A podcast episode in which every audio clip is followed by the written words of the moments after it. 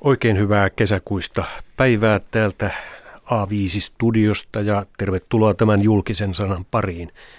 Todellakin juhannuksen alla eduskunta sitten vihdoin hyväksyi Tosin ei kovin pitkän käsittelyn jälkeen uudet Yle-lait ja sehän sisältää myöskin sen, että tulee Yle-vero, jota aletaan kerätä sitten vuoden 2013 alusta. Tervetuloa Ismo Silvo. Onko hyvä fiilis tästä eduskunnan päätöksestä? No kyllähän tietenkin yleisössä olemme tyytyväisiä siihen, että monen vuoden projekti ja keskustelu on nyt saatu päätökseen ja, ja, ja kyllähän tämä yleisön kannalta on hyvä laki. Mitä sanoo professori Esa Väliverronen? Tervetuloa myöskin.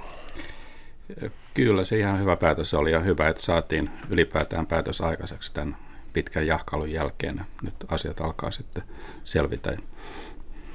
No itse asiassa jo viime, syyskuussa, syyskuun ensimmäinen päivä, liikenne- ja viestintäministeri Krista Kiuru oli vierailemassa tässä julkinen sana ohjelmassa ja silloin hän sanoi näin. Ja on ihan ehdottoman tärkeää, että me kaikki muistamme, että Yleisradio ei ole hallituksen radio. Se ei ole viestintäministeri Kiurun radio, vaan tämä on koko kansakunnan ja sitä kautta eduskunnan radio. Ja tulen kaikissa julkisissa ulostuloissa vaatimaan, että eduskunta tulee olemaan se iso agentti, joka tämän sopan nyt pistää järjestykseen. Se on eduskunnan asia ja eduskunta tulee olemaan tässä se, jolta täytyy sitten niin sanotusti Vatikaanin malliin niin nousta savu ja sitten kun se savu nousee, niin asia on valmis, se on pihvi ja sitten mulla on olemassa esitys, jonka vien hallituksen kautta läpi eduskunnalle käsiteltäväksi ja sen jälkeen olemme päässeet maaliin. No nyt siellä maalissa siis ollaan ja näin Kiuru piti lupauksensa. Ismo Silvo, sinä olet eri johtajapalleilta. Nyt siis olet julkaisujohtaja, sitä ennen ollut tuotannonjohtaja, strategiajohtaja, TV-yden johtaja. Pitkään seurannut näitä kiistoja Ylen rahoituksesta. Uskoitko, että tämä Kiurun tuolloin antama lupaus niin todella toteutuu näin kuin se nyt toteutuisi? No kyllähän tuossa vaiheessa, kun, jolloin tämä äskeinen lausunto oli annettu, eli viime syksyllä, niin, niin, niin usko oli sikäli hyvä, että jo ennen sitä eduskuntaryhmien puheenjohtajat olivat sitoutuneet tähän malliin. Ja yleisradio lainsäädännön kannalta maassa mehän on ollut aina se periaate, että kaikki puolueet pyrkivät yleisradiolainsäädännössä yksimielisyyteen ja, ja tällainen oli käytännössä poliittisesti jo saavutettu aiemmin, jolloin kyllä tämä, tämä tuota, usko oli oli oikeastaan aika hyvä. Mutta on siinä aina paljon poliittista jalkatyötä ja, ja poliittista sähdäntää tehtävää ennen kuin se asia, asia saadaan tähän vaiheeseen. Sanoit, että on saatu maaliin. Itse kyllä mielemme täällä, että ollaan lähtökuopissa nyt taas uudelle kaudelle ja, ja ei ole maalissa ei ollut ollenkaan, vaan, vaan nyt tämä on lunastettava tämä laki. Niin lainsäätäjän kannalta se on maalissa. Lainsäätäjän kannalta maalissa. Mutta Yleisradio joutuu nyt toteuttaa. Ja sitten tietysti ne, miten se Yle-vero kerätään, niin eduskuntahan teki pieniä muutoksia siihen, lähinnä siihen yrit, yritys- ja yhteisöveron puolelle. Eli siellä otettiin huomioon, että se tehdään liikevoitosta, kerätään se, eikä, eikä tuota liikevaihdosta. Joo. Juuri näin. Että itse asiassa tämä eduskuntakäsittely sikäli oli jouhevaa, että ne, ne perusperiaatteet ja asiasisällöt oli oli jo isolta osin sovittu poliittisten puolueiden kesken aiemmin. No, Esa Väliverronen, sinulta ja Janne Seppäseltä tuli juuri kirja Mediayhteiskunta, eh, jossa tarkastelette viime aikoina mediakehitystä. Siinä ei oikeastaan julkisen palvelun yleisradioyhtiöstä puhuta juuri mitään. Onko se tarkoituksellista? Äh, kyllä se on ehkä tiedostamatonta, että, että, että tota, kyllä siinä jonkun verran puhutaan julkisesta palvelusta ja laajennetaan sitä julkista palvelua ehkä myös, niin kuin, myös kaupallisen median suuntaan. Että kyllä journalismi on ollut tai on mielletty jollain tavalla julkiseksi palveluksi myös kaupallisella puolella, sanomalehdistön puolella. Ja, ja tota, mutta että ehkä siinä suurin syy on se, että me yritetään katsoa tätä uutta mediamaisemaa, joka niin kuin aukeaa käyttäjälle ennen kaikkea tietokoneelta ja kännykältä internetin kautta. Ja, ja tota, siellä tietysti niin kuin radio, televisio, lehdet on tärkeä osa sitä, mutta tota, ehkä se julkisen palvelun tarkastelu on sitä niin kuin, vähän sitä mennyttä mediamaailmaa, että katsotaan niin kuin sieltä käsin, että yritetään katsoa tuossa kirjassa ehkä tätä uutta tilannetta, että mikä tässä on muuttunut. Että, että toki niin kuin julkinen palvelu on tärkeä osa sitä, mutta, mutta tota, tämä ehkä, tuossa puhuttiin tästä, tästä tota Yle laista, niin, niin kyllä varmaan tämä kaupallisen median, mediatalojen, isojen mediatalojen kipuilu on johtunut aika pitkälle siitä, että et, tota, internetissä on niin paljon tarjolla ilmasta sisältöä, journalistista sisältöä ja, ja tota, kaupallinen media sitten kääntää katseensa Yleen, joka tarjoaa sitä, mutta että kyllä ihan yhtä paljon enemmänkin sitä tarjotaan ihan, ihan muuta kautta kuin Ylen kautta sitä ilmastotarjontaa ja, ja tota, se on niin kuin peruuttamattomasti muuttanut tämän mediamaiseman. Näin varmasti on, mutta voiko myös sanoa niin, että nyt kun eduskunta on tuon Yle-lain ja Yle-veron hyväksynyt, niin se tavallaan syntyy jotenkin vanhaan mediamaisemaan jo. Että onko siinä ikään kuin nyt lailla ohjailtu mediasaurusta, niin kuin käytät täällä kirjassa sellaista sanaa, että vanha media on vähän tämmöinen kuoleva mediasaurus. No, me jollain tavalla kyseenalaistetaan sitä mediasauruksen kuolemaa, että kyllä niin kuin televisiokin ja julkinen palvelukin on keksinyt itsensä uudelleen moneen kertaan, että tämän päivän televisio on ihan toista kuin vaikka 60-luvun televisio, että, että se on hyvin erilainen ja, ja tota, nyt se sitten riippuu siitä, että millä tavalla niin kuin Yle ja muut TV-kanavat sitten tota, pystyy levittäytymään verkkoon ja pystyy saavuttamaan niin kuin katsojia ja kuulijoiden luottamuksen, että, että se on se olennainen piirre siinä, että tuleeko ne säilymään vai ei. Minusta, minusta tämä, tämä antaa nyt hyvää lähtökohdan tähän uuteen mediamaisemaan tämä laki, koska se, se siinä sen maksun kerääminen ja Yleisradion tehtävä, sitä ei millään tavalla ole sidottu johonkin välineeseen. Ja niin kuin tiedämme, tämä tuleva mediayhteiskunta on monien jakeluteiden ja eriytyvän ja hyvin moninaisen käytön mediayhteiskunta. Ja, ja, ja nyt voimme keskittyä tämän lain mandaatilla sen suomalaisen sisällön tekemiseen ja, ja hyvän ulkomaisen sisällön tänne välittämiseen. Ja sitä ei sidota johonkin tiettyyn mediaan, niin kuin aiemmin ehkä televisio korostui siinä rahoituksessa enemmän kuin mitkään muut. Ja tämä antaa nyt mahdollisuuden sitten kehittää myöskin hyviä palveluita uusiin välineisiin. Niin, että se on tavallaan sidottu nyt niihin sisältöihin, joita julkinen palvelu tuo, oli väline tai verkko mikä tahansa. Nä, näin, näin tätä tulkitsemme täällä erityisesti, että se on sun velvollisuus tuottaa suomalaista sisältöä suomalaisille mediasisältöjä, mutta toki katsella myöskin sitä, että miten se parhaiten saavuttaa ne suomalaiset, jotka, joilta se maksu kerätään. Että toki siinä täytyy myös olla tarkka jakeluteiden tehokkuuksien suhteen. Niin, voisimme oikeastaan nyt poimia pienen näytteen siitä keskustelusta, jota aikaisemmin tässäkin ohjelmassa on käyty tästä lain sisällöstä ja sen vaikutuksista Ylelle. Eh, viestinnän keskusliiton johtaja Satu Kangas on ollut niitä, jotka, jolta puolelta on arvosteltu tätä lakia. Ministeri Kiurusta tietysti on puolustamassa ja sitten viestintäyrittäjä VTT Tomi Limplum eh, sanoo myös pari sanaa. Kuunnellaan pätkä siitä. Yleisradion tehtävän. Se olisi vaatinut minusta paljon perusteellisemman keskustelun. Nyt tuntuu, että paukut meni sinne rahoitukseen. Entäs Tomi Limplum? Niin samoin tätä asiaa lähinnä nyt muiden medioiden kautta seuranneena, niin ainakin olen huomannut, että Helsingin Sanomilla on kovin suuria, kovin suuria dubioita tätä, tätä asiaa kohtaan. Ovat siellä ministeri Kiurunkin nostaneet, mm. miten sen sanoisi, pyövelin paalulle. Mm. Mutta, mutta eihän se hyvältä tunnu, jos, jos niin kuin itse sanoit, että onko tämä nyt teatteria ja miksi pyytää tällaisia, miksi käydä tämmöinen kalliskin kierros läpi. Olisi voitu todeta, että nyt turhastaan käydä, kun juna jo meni. Mm. Mutta toisaalta Krista Kiuru sanoi, että tästä saatiin kuitenkin sellainen kokonaiskattava tieto, että mitä kentällä ajatellaan. Voiko sitä hyödyntää kenties muuton jatkossa jotenkin? No minusta tässä keskustelussa on ehkä syytä muistaa, että me emme tehneet sellaista lakiesitystä eikä eduskunta päätynyt jouluna sellaiseen ratkaisuun, josta ei olisi aikaisemmin yhteiskunnassa puhuttu. Uskon, että mä kun toisen kauden kansanedustaja, niin aika fyysisestikin koin välillä aika kovana tämän Yle-uudistuksen tekemisen viime hallituskaudella, koska aika kovasti siinä istuttiin jopa eduskuntaryhmätasolla ja mietittiin hyvin monenlaisia nyansseja. Enkä usko, että sitä aikaisemmat sukupolvet, jotka eduskunnassa ovat, ovat asioita olleet päättämässä, niin heillä se olisi ollut millään tavalla helpompaa, koska tätä ratkaisua on synnytetty aktiivisesti vähintään kaksi hallituskautta. Tämä on myöskin ollut iso edunvalvonnallinen projekti vuosikausia jo, voi näin sanoa. Ja ne lausuntokierroksella annetut kommentit ovat hyvin pitkälti sitä materiaalia, joka meillä on ollut näistä aikaisemmista prosesseista kasassa. Mutta niin kuin totesin, jos tämä lausuntokierros olisi itsessään osoittanut, että meillä on jotain todella sellaista, joka ei harkittu tämän, tässä poliittisessa sovussa tai oli joku iso tekninen asia, johon olisi pitänyt ottaa kantaa, me olisimme tietenkin sen korjanneet.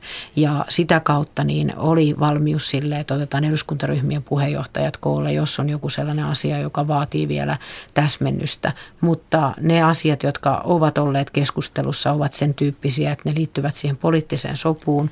Ja se ratkaisu, jos niitä muutetaan, niin se tapahtuu sitten eduskunnassa.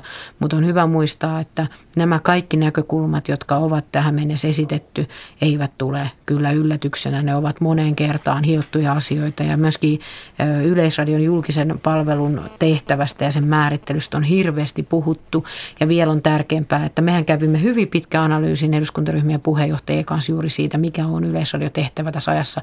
Ja se osoittaa myöskin, että sitä kohtaa lakia on muutettu. No niin, se muuttuu siis täyden palvelun yhtiöstä nyt sitten monipuolisen ja kattavan palvelun yhtiöksi tämä Yleisradio.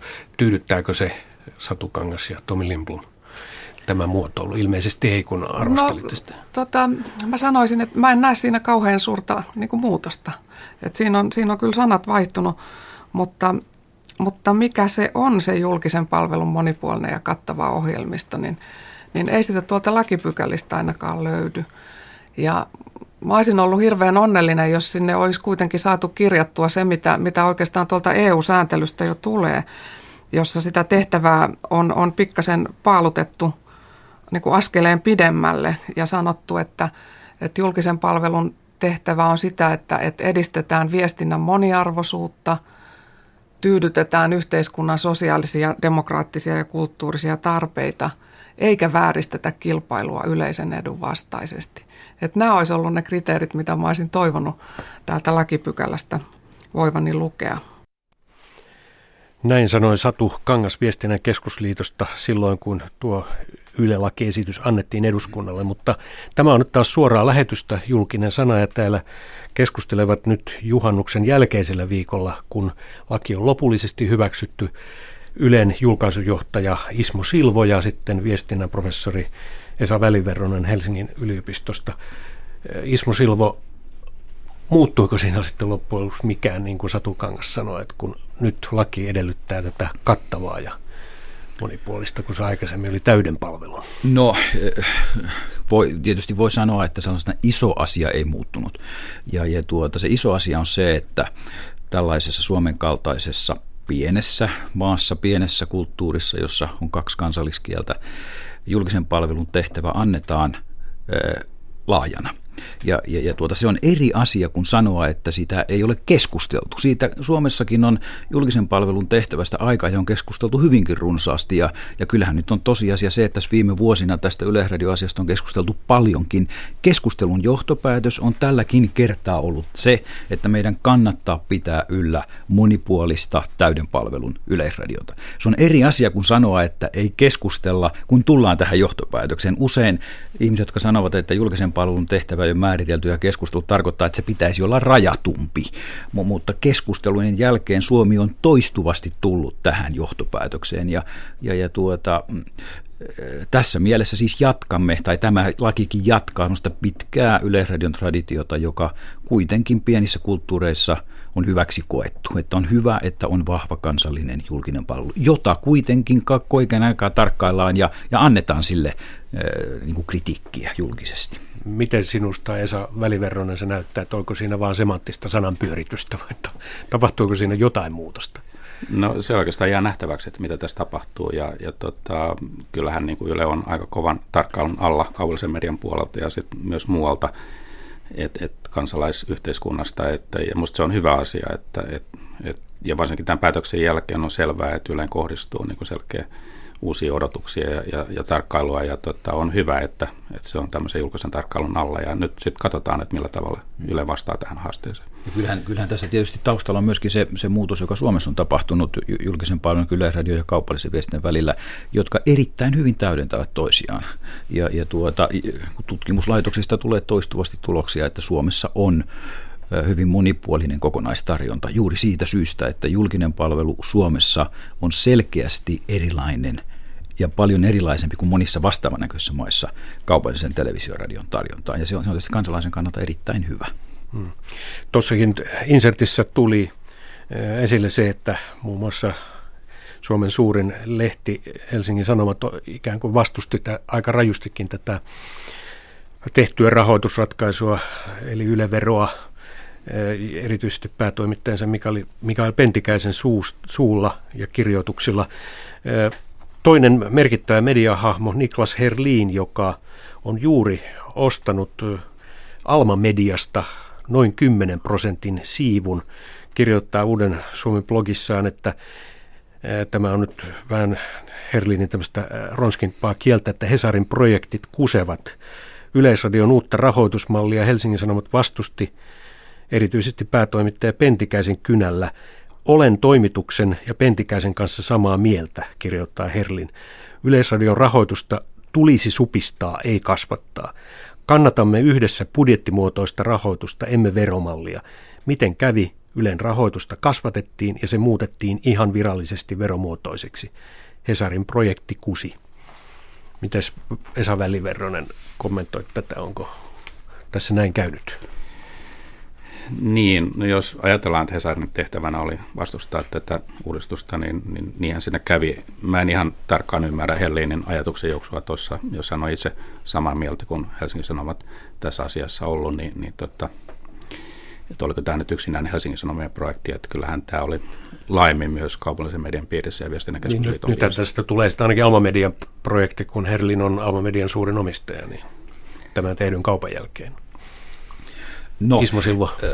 Voi olla, että, että tuota, nimenomaan lehdistö, joka Suomessa on ollut vahvassa asemassa, niin, niin kokee hiukan neuvottomuutta sen suhteen, että miten he siirtävät tätä lehdistöperinnettä tähän äskenkin puheena olleeseen uuteen mediayhteiskuntaan, joka on enemmän sähköinen ja internetperusteinen. Ja itse olen tulkinnut, että tässä huolessa nyt on enemmänkin sitä, että, että saadaan siirrettyä suomalainenkin hyvä laadukas lehdistö internetkautteen kuin sitä, että oikeasti halutaan, että meillä Suomessa ei olisi hyvä, laadukas, monipuolinen yleisradiotoiminta.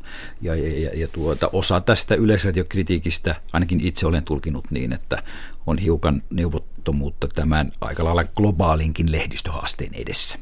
Eikä niinkään, että yleisradio on hirveän paha. Kun monta vuotta kesti tämä todellakin ratkaisun hakeminen, niin siinä oli erilaisia käänteitä. Ismo Silva, olet ollut siinä seuraamassa läheltä sitä, niin oliko siinä kovaakin väittelyä juuri, kun kuultiin tässä, että asetelmat ovat aika tiukkoja. No väittely oli ihan riittävän, riittävän kovaa ja reipasta, mutta niin kuin itse toteat, mulla on yleisradioperspektiiviä tuolta vuodelta 80-luvun alkupuolelta ja, ja, ja toki sen verran muistan, että, että keskusteluja ja kovia keskusteluja on aiemminkin ollut, että en tiedä, meneekö tämä nyt vielä lainkaan ikään kuin tässä yleisradio kriittisyydessään keskustelujen kovuuden kärkeen, että, että kyllä Yleisradio on, on kohdistettu kovaa kritiikkiä aiemminkin. No sen verran vielä, että arvioitko, että se nyt kun tehtiin tämä lopullinen ratkaisu eduskunnassa, niin nyt se vähän laantuu vai? No toivon, että laantuu tällainen, tällainen niin kuin saman asian ympärillä pyöriminen, joka tarkoittaa sitä, että, että mikä se yleisradion rahoitusratkaisu ja kuinka paljon yleisradion rahamäärä pitäisi olla. Ja keskustelukin siirtyy siihen, että mitä yleisradio todella tekee ja arvioidaan kriittisesti. Käydään sitä keskustelua, että teemmekö niitä asioita, jotka lupaamme tehdä ja hyvin. Ja, ja, ja todellakin sisältöperusteiseen. Sitä me toivomme itsekin, sehän pitää meidät vireän ja se on julkisen palvelun ytimessä olla avoin sellaiselle keskustelulle. Niin Esa Väliverronen, onko Ylellä nyt tämänkään tehdyn ratkaisun jälkeen niin kuin todellisia ikään kuin voimavaroja kilpailla siitä tulevasta mediahuomiosta, kun ajattelee, että minkälaiset on ne haasteet tuolta muualta suurilta mediayhtiöiltä, josta kirjoitatte kirjassanne mediayhteiskunta. Tarkoitan nyt vaikka suuria amerikkalaisia yhtiöitä tai sitten muita kaupallisia kilpailijoita. Joo, vaikea sanoa, että kyllä tämä mediamaisema on muuttunut sillä paljon, että me kutsutaan tuossa kirjassa Facebook ja Googlea myös mediayhtiöiksi, koska ne on laajentanut toimintansa siihen suuntaan ja, ja tota, nehän on hyvin menestyviä yhtiöitä ja ne perustaa toimintaansa puhtaasti mainontaan ja, ja tota, sitten nähtäväksi jää, kuinka hyvin tämä mainonta vetää. Tällä hetkellä näyttää siltä, että, että tuolla internetissä vallitsee vähän tämmöinen winner takes all tilanne, että, että voittaja korjaa koko potin ja, ja tota, sen ympärillä on sitten paljon tämmöistä pienempää toimintaa, mutta, mutta, tota, mutta on aika vaikea niin kuin ennustaa, eikä oikein kannata ennustaa ainakaan yli viiden vuoden päähän mediamaisema muuttuu niin, niin nopeasti, että, että tota, mutta et kyllä niin kuin tuossa oli puhetta just sanomalehdistä, että kyllä niillä on ehkä niin tällä hetkellä isoimpia haasteita siinä, että millä tavalla kun journalismi siirtyy verkkoon ja journalismin käyttö siirtyy verkkoon, niin millä tavalla sanomalehdet pärjää. Että, et tota, yksi esimerkki, mitä voisi kutsua jopa melkeinpä julkisessa palveluksessa on brittiläinen Guardian, joka on niin kuin liputtanut tämmöisen avoimen journalismin puolesta, että se on ilmaisena tarjolla verkossa ja, ja tota, myös tällaiseen iPhone, iPad-sovellutuksiin pienellä vuosimaksulla. Ja, ja tota, sen ideologia on se, että et tota, se pyrkii niin kuin ei piiloutumaan maksumuurin taakse, vaan niin kuin tarjoamaan sisältöä kaikille ja kaikissa välineissä. Ja, ja tota, se osittain on mahdollista sen takia, että sillä on säätiö taustalla, joka, joka sitä rahoittaa ja, ja tota, se tekee tappiota ja saa nähdä, kuinka kauan se pärjää. Että sillä on tietysti iso, iso verkkonäkyvyys ja tavattavuus paitsi Britanniassa, myös Yhdysvalloissa ja ympäri maailmaa. Ja, ja tota, se on minusta tämmöinen kiinnostava koelaboratorio siitä, että millä tavalla tämmöinen niin kuin avoin journalismi ja uudessa mediaympäristössä toimiva journalismi tulee pärjäämään. Että, että siihen liittyy myös sellaisia ajatuksia, että tavallaan niin kuin otetaan yleisö mukaan juttujen, journalistisen juttujen tekemiseen ja arviointiin ja koko ajan niin kuin peilataan suhdetta yleisöön ja yritetään olla luottamuksen arvona ja värvätään lukijoita selvittämään asioita, niin kuin oli esimerkiksi tämä Britanniassa selvitettiin kansanedustajien kuluja ja, ja tota, siihen ikään kuin joukkoistettiin sitten yleisöä mukaan tekemään journalismia. Ja mä luulen, että, että monissa mediataloissa yleensä ja muualla tämän tyyppistä samanlaista käytäntöä harjoitetaan. Linus Turvalds, joka kävi täällä pokkaamassa puolet Millennium palkinnosta hiljattain, niin hän sanoi, että hän ei usko tuohon joukkoistamiseen, että se on hyvä vain silloin, kun testataan jotain asioita, mutta ei sillä mitään oikeasti uutta tuoteta. Mutta Ismo Silvo julkaisujohtajana ja sitten olet myös vastaava päätoimittaja eh, kaiken muun suomenkielisen sisällön, paitsi urheilun ja uutisten osalta ja urheilun ja ajankohtaisolmia, mutta kaikki muu kuuluu sinulle, niin miksi Yle ei ole mennyt hyö, voimakkaammin tähän avoimeen lähdekoodiin ja kaikkeen siihen hyvään, mitä sitä, sitä kautta tulee? No eh, ehkä se, ehkä se on hyvä kysymys ja sitä olemme pohtineet kyllä tosissamme täällä ja, ja avoimuus on asia, jota haluamme lisätä ja, ja, ja tuota, avoimuus tarkoittaa tietysti monia asioita. Tarkoittaa sitä, että jossakin kohdin on lähdekoodit avoimet, jossakin kohdin on se, että keskustelemme enemmän ja perustelemme tekemisiämme yleisön kanssa. Jossakin on sitä, että otetaan heitä ikään kuin journalismin tekemiseen mukaan, tämä joukkoistaminen. Kyllä tämä on suunta, jota haluamme lisätä ja, ja, ja ajattelemme, että se kuuluu julkisen palvelun luonteeseen. Mutta toki siinä on myöskin nyt ollut vähän varovaisuutta. Että tämä on uusi toimintakenttä, siihen liittyy riskejä, monia riskejä ja, ja monet niin sanotut avoimet projektit ovat kuitenkin joidenkin kansainvälisten aika lailla sulkeutuneiden yhtiöiden erittäinkin sulkeutuneiden yhtiöiden omia projekteja. jossakin suhteessa on myöskin olla, olla, olla tuota, syytä olla varovainen avoimuuden nimissä, ettei ruveta hölmöilemään ja menemään toisten vietäviksi. Mutta yhtä kaikki avoimuus on kuitenkin suunta, jota haluamme lisätä. Sanoisin kuitenkin tuohon, mitä Esa sanoi äsken siitä, siitä internetlogiikasta, että se on juuri näin, että ainakin nyt tähän kauteen, historian kauteen, niin, niin, niin todella isot toimijat saattavat viedä koko potin. Ja, ja siinä meillä suomalaisilla mediatoimijoilla on jollakin tapaa niin yhteistäkin haastetta, että, että saamme tätä suomalaista laadukasta mediaa, on se nyt sitten radiota, televisiota tai lehdistöä, niin vietyä tähän internetkauteen. Et siinä kyllä riittää ponnistettavaa ja ehkä voisi vähän enemmän yhteistyötäkin tehdä sillä saralla. Niin, vaikka ne ovat viemässä internetmaailmassa tietyt yhtiöt ison potin, niin toisaalta myös se on johtanut pirstoutumiseen. Kuunnellaan siitä keskustelun pätkä, jossa toimitusjohtajat Tuomas Keränen 50-30 tutkimusyhtiöstä Elena Sandel Finpanelin toimitusjohtaja, niin puhuvat tästä asiasta. Jos otetaan lähtökohdaksi, että tarjonta lisääntyy ja kohderyhmät sirpaloituu, niin silloin yksittäinen ihminen voi valita juurikin ne sisällöt, mistä hän sattuu olemaan kiinnostunut.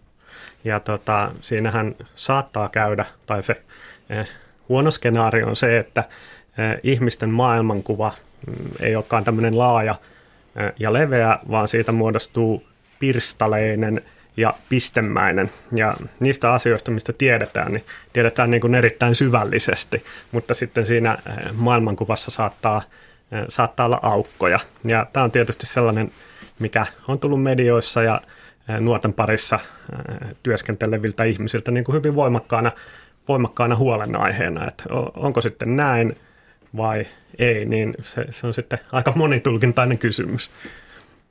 Hmm. Mutta puhutaan tästä pirstaloitumisesta vielä vähän, kun mietitään, että missä se yleisö luuraa, niin onhan taas televisiossakin tapahtunut valtava muutos viime vuosina, että miljoona yleisöt ovat todella harvinaisia. Että jos katsotaan, niin kaksi kolmasosaa kaikista vapaille kanaville tuotetuista TV-ohjelmista saa nykyään alle 50 000 katsojaa. Niin eikö se kerro jo siitä, että se on pirstoutunut ja, ja miljoona yleisön saa, saa vain 0,03 prosenttia kaikista TV-ohjelmista. Mm, mutta mä komppaisin... Joku, joku linna, linnanjuhlat on aivan, niin. itsenäispäivän linnanjuhlat aivan superpoikkeus. Joo, no näin se varmasti onkin, mutta mä komppaisin, Marku, Markus sanoi tuossa alu, aluksi, että tota, se on ehkä enemmänkin tämä tarjonta, joka on pirstaloitunut, että yleisö seuraa sitten tietysti siinä mukana, että, että meillä on tapahtunut hurjan paljon siinä niin kuin TV-tarjonnassakin nyt viimeisten kymmenen vuoden aikana ja digitalisoitumisen myötä. Että musta on aika selvä, että, että tota, jos lasketaan keskimääräisiä yleisöjä yksittäiselle ohjelmalle, niin se on totta kai pienempi nyt, kun on, on varmaan 11 vapaata kanavaa verrattuna 3-40 vuotta sitten.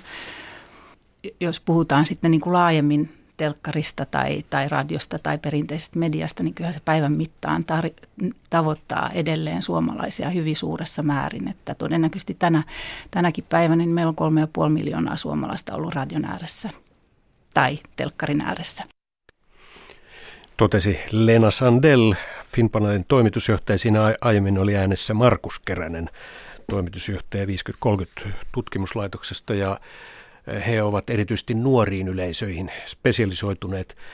Onko Ismo Silva nyt tämä mediakenttä, nimenomaan yleisö pirstoutunut? Sinä julkaisujohtajana vastaat yleisösuhteesta, niin kenelle oikeasti vastaat? On toki yleisö pirstoutunut ja voi olla, että nyt nimenomaan tässä seuraavat vuodet ja seuraava 5-10 vuotta ovat nimenomaan tätä pirstoutumisen kiihtyvää aikaa. Ja, ja, ja se on tietysti meille Yleisradiolle isokin haaste sen vuoksi, että jos nyt viitataan vielä tähän säädettyyn lakiin, josta kerätään maksu kaikilta, todella kaikilta, niin, niin kyllä se sisältää velvollisuuden myöskin pyrkiä kaikkia tavalla, jollakin tavalla palvelemaan. Ja Yleisradio ei voi siis valita sitä, että me keräämme kaikilta maksu, mutta me palvelemme vain osaa kanssa. Jolloin se, se, se pirstoutuminen tarkoittaa sitä, että se spektri, palveluspektri, joka Yleisradion pitäisi tarjota, on entistä laveampi, siis laajempi. Ja, ja, ja, ja kaikkeen ei kuitenkaan riitä ja valintaa täytyy tehdä.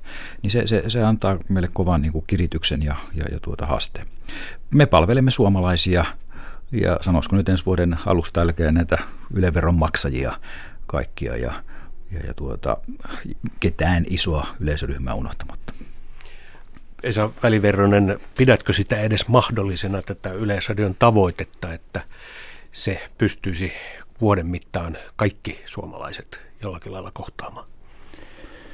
No ehkä nyt joka ikistä ei välttämättä, mutta aika suuren osan kyllä, että, että se riippuu tavallaan siitä, että, että nämä yleisöt pirstoutuu toki niin kuin radiossa ja televisiossa, mutta että, että jos niitä yleisöjä voidaan tavoittaa sitten internetin kautta, Yle Areenan kautta ja tällaisten kautta, niin, niin tota, se on toinen asia, että, että niin kuin reaaliaikaiset yleisöt televisio- ja radio nehän on pirstoutuneet todella paljon ja se kehitys varmasti jatkuu, mutta että sitten on ehkä tämmöinen niin pitkä häntä, mikä näillä ohjelmilla saattaa olla sitten, että ne löytyy sitten vielä aikojen kuluessa internetistä, niin, niin tota, sitä kautta ne saattaa sitten tavoittaa enemmän ja, ja tota, tietysti on kyse siitä, että miten Yle säilyy tämmöisenä brändinä, joka sitten niin kuin kiinnostaa ihmisiä, jota, jonka ohjelmia ja, ja tuotteita etsitään sitten myös. Kyllähän tänä päivänä, siis tänä vuonna edelleen tutkimusten mukaan me jollakin tapaa kaikki suomalaiset tavoitamme. Ja se on yksi meidän tavoitemittareita jatkossakin. Mutta Tällä me, hetkellä Euroopan mestaruuskisojen kautta. Kyllä, ja, ja kyllä edelleen jalka, on, on, on isoja yleisöjä on myöskin. Myös ei, ei, ei pidä myöskään niin kuin sitä unohtaa, etteikö, etteikö isojakin yleisöjä ole. Ja, ja tämmöinen, voisiko sanoa, tapahtumatelevisiointi, tapahtumaradiointi on edelleen hyvin kuranttia ja kiinnostavaa ohjelmaa yleisön kannalta. Ää, mutta, mutta me pyrimme myöskin Yleisradiossa täällä nyt pois oppimaan sitä, että joku tavoittamistapa olisi tärkeämpi kuin toinen. Tarkoitan tällä sitä, että on hyvä, että tavoitetaan vaikkapa verkkopalveluilla. Ei välttämättä tarvitse aina ollakin televisio-ohjelma tavoittaa jotakin yleisöä. Ja, ja, ja tässä jatkossa. Ja, ja, ja tässä meillä on tietysti... Mielletäänkö se paikka. verkkosisältö yleisradioksi? Siis kun se sisältö on siellä, niin mitä Esa sanot, että onko se kuluttaja edes ikään kuin tietoinen? Nythän on julkisen palvelun tarjonnan äärellä tässä. Se varmaan vaihtelee, että mitä kautta, mitä kautta tämä ihminen menee sinne, että saako hän sen Facebook-linkin kautta, jos hän on joku alle 20-vuotias, niin ehkä hän ei ajattele, että se on Yleisradion julkista palvelua, mutta ehkä vanhemmat tietää sen. Mutta että jos joku miten, menee... se, miten Yle sitten kerää krediitit siitä ikään kuin itselleen ja, ja voidaan tutkia, että se on nyt sitten tavoittanut kaikki? No kyllä, kyllä se tutkia voidaan, mutta, mutta se on juuri, juuri tämmöisen niin kuin palvelukonseptin hyvyyttä nyt sitten se, että miten ihmiset mieltävät saavansa sen Yleisradiolta ja se on tietysti meillä jatkossa kova ponnistulen kohde, että, että näin nimenomaan sitten tapahtuu, koska sehän antaa tietysti sitten perusteen ja, ja, ja, ja, ja tuota, halun sitä veroa maksaa. Ja siinä on vielä tämä, että 80 prosentin eli neljän henkilön viidestä pitäisi kokea nämä Ylen tarjoamat sisällöt kiinnostavina myös. Tai itse asiassa meillä on tavoitteena 90. 90 ja 80 tavoitettaisiin päivittäin. Tämä, niin, niin oli, meidän, meidän strategisia tavoitteita. Tällä hetkellä on 74, että siinä on niin kuin, ja parannettavaa on. Parannettavaa on. Tai hetkinen, miten se meni tarkistaa nyt, nyt tilanne nyt 99, eli yhtä prosenttia lukunottamatta kaikki tavoitettaisiin. Vuodessa. Vuodessa. 84 prosenttia Tavo- nyt sitten kokee, kokee kiinnostavana tällä hetkellä, ja 74 tavoitetaan päivittäin. Näin on, joo. Mutta niissä kaikissa pitäisi tulla nousua. Esa Väliverronen, onko se realistista, kun ajattelee mediayhteiskunnan kehitystä? Ainakin se on hyvin kova haaste, että, että tota, vaikea sanoa, että miten siinä onnistutaan, mutta, mutta tota, ei se helppoa tule olemaan. Mutta kyllä se, kyllä se haasteen täytyy ollakin kova. Sehän meitä sitten kirittää eteenpäin. Ei, ei pidä olla tyytyväinen nyt siihen, mitä, mikä nyt vallitsee. No, lehdistön puoli, josta tässä kerrottiin, että se vastusti tätä Yle-rahoitusta nyt tässä muodossa, kun se hyväksyttiin, niin ainakin suurimmat lehdet, niin, niin jossain vaiheessa sanoit, että Ylelle tuli jatkuva joulu, niin just kun ajattelee tätä haastetta vasten, niin onko nyt niin, että jos ei näitä Ylen asettamia tavoitteita saavuteta, niin sitten lainsäätäjäkin miettii asiaa uudelleen? No itse tulkitsemme sillä tavalla, että se lainsäädäntöjen asettama tavoite tarkoittaa meille sitä, että kaikkia suomalaisia täytyy palvella ja sitten se on, se on meidän itsemme asia asettaa strategiset mittarimme ja, ja toiminnan tavoittaamme niin, että tämä toteutuu. Ja, ja, ja tuota, ilman muuta lähdemme siitä, että velvollisuus tarjota ihmisille jotakin kiinnostavaa, jotakin palvelua on nyt suurempi kuin aikaisemmin. Ja sen takia tämä laki, voisiko sanoa, että meidän kannalta haastavampi kuin sen aikaisempi, joka perustui, voisiko sanoa, ajatuksellisesti television mm. katseluun ja televisioomistukseen. Niin tässä on kaksi suurta kysymystä selkeästi. Toisaalta se, että miksi kilpailijat kokevat ongelmaa, että juuri mitä Yle tarjoaa sinne nettiin, ja sitten puhutaan näistä nuoremmista yleisöistä silloin niin miten Esa Väliverron näet se, että miten ne nuoret tavoitetaan? Ja nuorista on aika kliseinen kuva jollakin lailla, että ikään kuin se olisi yksi möykky, joka haluaa vain sama asia. Kai sielläkin on vähän eroavaisuuksia. Joo, että kyllä tämä median käyttö on, niin kuin tuossa puhuttiin osin se jo tästä yksilöllistymistä ja siitä, että, että miten niin kuin, tavallaan nykyään jokainen voi luoda itselleen oman mediamaisemansa vaikkapa sosiaalisten medioiden kautta, ja miten siellä linkitetään erilaisia sitten perinteisen median tarjontaa. Mutta tota, paljon on tietysti kyse siitä, että millä tavalla ihmiset kasvaa käyttämään. Että kyllähän tällaiset niin kuin lapsuuden ja varhaisnuoruuden kokemukset aika paljon määrittää sitä, että millä tavalla sitten myöhemmin tullaan mediaa käyttämään. Että, että siinä suhteessa tietysti, jos ajattelee, että, että Ylellä niin kuin nuoremmissa ikäryhmissä katsojaosuus on pienempi, niin se on tietysti iso haaste tavoittaa, mutta että kyllä mä näkisin, että jos Yle onnistuu niin kuin menemään verkkoon sillä tavalla ja niin kuin lähestymään ihmisiä tuottamaan kiinnostavia sisältöjä, niin sitä kautta se voisi tavoittaa näitä nuoria, että ei ehkä niin kuin enää sillä tavalla perinteisesti radio- ja televisio-ohjelmien kautta. onko se niin, että pitää olla täysillä sosiaalisessa mediassa riippumatta siitä, että ne on amerikkalaisia pörssiyhtiöitä? No kyllä verkossa pitää olla. Sosiaalinen mediahan tarkoittaa sitä monia asioita. Toki tiedämme, että Facebook on tärkein ja suurin sosiaalinen media tällä hetkellä. Me pohdimme juuri sitä varasta aikaa, että millä tavalla pitäisi olla sosiaalisessa mediassa niin, että, että emme olisi siellä niin kuin väärinpäin tukemassa jotakin amerikkalaisia pörssiyhtiöitä, mutta olisimme kuitenkin niillä foorumeilla, joita suomalaiset käyttävät. Erityisesti nyt nuoremmat aikuiset, mutta kyllähän Facebookia käyttää itse asiassa hyvin paljon myöskin varttunut väki. Ja, ja tätä me pohdimme ja, ja se on yksi tapa olla kontaktissa tämän yleisön kanssa. Me emme niinkään nyt tällä hetkellä ajattele sitä, että Facebookin kautta jaettaisiin sisältöä, vaan se, siellä Facebookissa olemalla taikka sosia- muissa sosiaalisen median palstoilla olemalla me käymme keskustelua yleisömme kanssa, mutta se sisältö on saatavilla muilla jakeluteillä, radiossa, televisiossa, netin verkoissa, avoimissa netverkoissa. Että emme laita oikeaa arvokasta sisältöä vain näille suljetuille verkoille niin vain näille, mutta käytännössä kai se on mennyt ainakin joidenkin ohjelmien kohdalla jo niin pitkälle, että sinne muodostuu huomattava osa sitä sisältötarjontaa. No en sano huomattava osa, vaan siellä käydään keskustelua lisää siitä, siitä ohjelmasta ja ehkä siellä jotakin niin kuin lisätietoa tarjotaan, mutta juuri tätä nyt haluamme tarkistella juuri näinä aikoina, että kuinka paljon ikään kuin lisäarvoa annamme näiden sosiaalisten medioiden kautta, vai onko se pikemminkin meille keino kertoa yleisölle, mitä olemme tekemässä, ja ikään kuin saada yleisön tietoon, mitä meillä on tarjolla radiossa, televisiossa ja internetissä.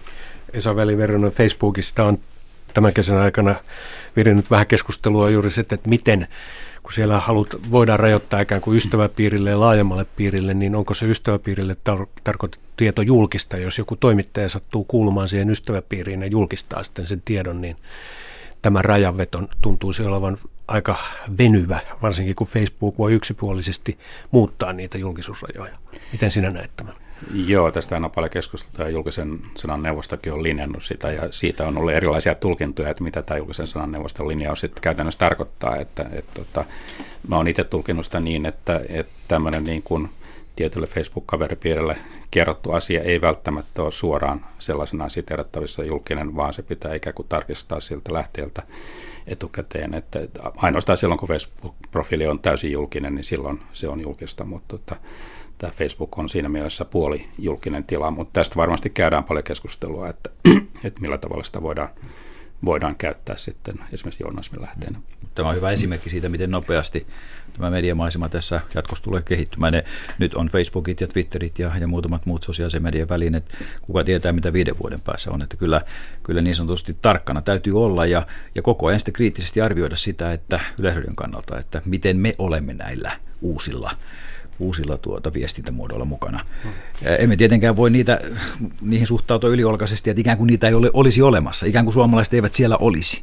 Meidän täytyisi oma suhteemme siihen nyt rakentaa. Niin Yle ei siis jatkossa eikä enää itse asiassa de facto tänä päivänäkään ole pelkästään broadcast-yhtiö. Ei. Te annoitte tässä Janne Seppäsen ja sinun kirjoittamassa kirjassa Esa Väliverronen kuvaa myös siitä, että se on tätä sliver broadcastingia, vai mitä se oli tämä? vai mikä se nimi Narrowcasting. Narrowcasting tai slivercasting.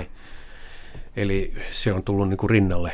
Ja se on sitä viestintää, joka vaatii aina vahvat serverit ja panostukset siihen taustalle, että käyttäjä kuvittelee aina usein, että kunhan se bitti vaan liikkuu sen sujuvasti, niin kaikki on hyvin, mutta siellä on aika massiiviset investoinnit takana. Kumpaan Ismo Silva yhtiön kannattaa sitten – jatkossa sijoittaa näihin broadcasting-lähettimiin ja tarjota sitä kautta vaikka HD-kuvaa vai sitten tuota niin, no, tuota, niin, tuolta netin kautta ja, ja servereiden kautta. No kyllä siinä tulevaisuushorisontissa, joka nyt on näköpiirissä, siis sanotaan vaikkapa viisi vuotta eteenpäin, niin molempiin sijoitetaan. Itse asiassa, jos investointibudjettia katsoo, niin aika lailla tasapainoisesti, että pidämme yllä edelleen erittäin niin kuin kilpailukykyistä ja laadukasta broadcasting-teknologiaa täällä, jotta saamme eh, hyvää, laadukasta, aivan niin kuin maailmanluokan kuvaa ja ääntä tarjolle. Mutta toki meillä on paljon hankkeita käynnissä internet internetpuolella, jossa investoinnit myöskin ovat isoja. Ja niiden investointien suuruus on siinä mielessä vähän ongelmallisempi, että mitä enemmän sillä puolella on käyttäjiä, sitä enemmän se kuormittaa kun taas broadcastingissa näin ei ole. Että voi tulla se miljoona tai 50 000, niin se kustannus on sama yhtiöllä. Mitä, miten ne saa näyttämään?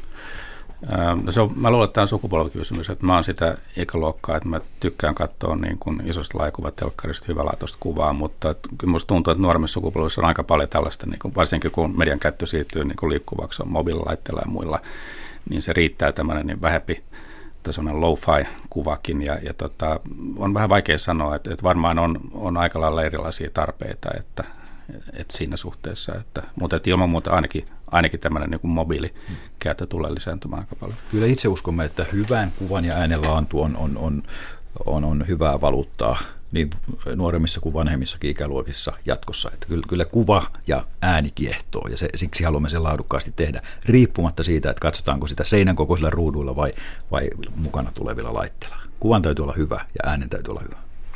Tällä radiopuolellakin, josta tämä ohjelma nyt sitten tulee, niin on kilpailu tavallaan kiristymässä tai selkeytymässä, koska siellä on tehty omistusratkaisuja kanssa nyt ihan hiljattain. Sanoma osti Metro-radion ja sitä kautta sen leiriin siirtyi Groove FM ja Suomi Popit ja tämän tyyppiset tunnetut radioasemat ja Metro FM. Ja sitten toisaalta SBS, jossa on ollut iskelmää ja muuta, niin siellä on sitten nämä paikalliset radiot, legendaarinen Tampereen 957 ja Radio Jyväskylä ja niin edelleen. Niistä on tehty radiositejä. Eli vuonna 1985 Yleisradion monopoli murtui. Nyt on, ja silloin tuli tämmöinen paikallisradio ihanne ja sitten myöhemmin telkkaripuolelle tuli kolmos TV. Näin. Onko nyt niin, että tässä on joku kaari mennyt ja ollaan nyt menty raan kaupallisen kilpailun aikakauteen ja tämmöinen idealismi on ainakin tuolla kilpailupuolella kokonaan hävinnyt. Mitä Esa sanoo? Vaikea sanoa, että kyllä nyt ollaan menty taas tämmöisiin puhtaan kaupallisiin formaattiradioihin ja, ja tota, tämä liittyy osittain mediakonvergenssiin, että isot mediatalot ostaa näitä ja, ja toimii monilla monissa eri välineissä, mutta että en mä tiedä, radion kuuntelijana mä en itse jaksa kauheasti niistä innostua, että mä veikkaisin, että voi olla käynnistyy uusi aalto, jossa ihan niin kuin ei-kaupalliset yrittäjät alkaa tehdä pienimuotoista radiotoimintaa ja luoda sitä kautta ehkä omaleimaisempia radioasemia kuin tällä hetkellä. Mutta kyllähän se, kyllä se varmasti niin on, että silloin näitä vuosia, joita Juha muistelet, niin, niin, niin silloin innostusta enemmän siihen paikalliseen oli kuin mitä nyt on tosiasia. Ja, ja voihan se jostain näkökulmasta nähdä vähän surullisena tarinana, mutta se on taas yksi peruste sille, että miksi kannattaa sitten julkiseen palvelun kerätä tietty määrä rahaa ja antaa sille velvollisuus ja tarkkailtu velvollisuus tuottaa myöskin paikallista ja alueellista sisältöä, niin se ainakin sitten se paikallinen sisältö tulee tehtyä. Niin, se oli muuten tässä unohtumassa, että tämä uusi Yle-laki kyllä pitää sisällään sanan maakunnallisuus, mm. jota aikaisemmin ei lakitasolla ollut mm. kirjattu. Eli nyt meillä on, Ylellä on velvollisuus sitten pysyä siellä maakunnissa myöskin, kun siitäkin on joskus mm. taisteltu aika lailla. Että. Kyllä se heijastaa juuri tätä ajatusta, että ei, ei tämmöiset, tämmöiset hyvät aatteet välttämättä kaupallisen kilpailun kautta sitten toteudu, ja, ja Yleisradion rahoituksen kautta pyritään varmistamaan nyt se, että jossain määrin ainakin on olemassa sitten kuvan ja äänen radiotelevision alueellista toimintaa.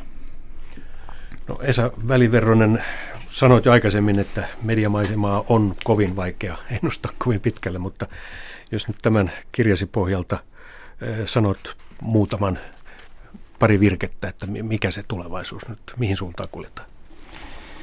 No ehkä kannattaa puhua vain lähemmästä viides vuodesta. Että kyllä tämä, niin kuin tämä yleisöjen pirstoutuminen varmaan jatkuu ja, ja sitten toisaalta jatkuu ehkä tämmöinen median keskittyminen, mitä täällä uusissa mediayrityksissä sekä näissä perinteisissä mediayrityksissä.